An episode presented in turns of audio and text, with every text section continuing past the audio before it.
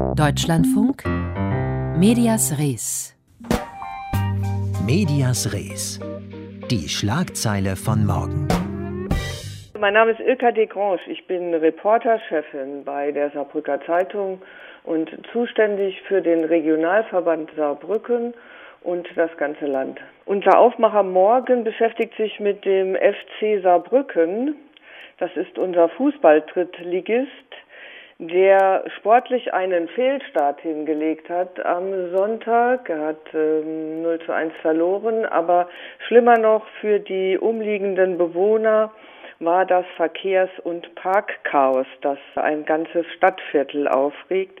Denn wann immer der FC mit Publikum spielen darf, und das war ja jetzt nach langer Zeit das erste Mal, können die Anlieger weder parken noch Straßen überqueren, noch können die Kinder auf ihren Spielplätzen spielen, denn die sind dann gesperrt für Autos.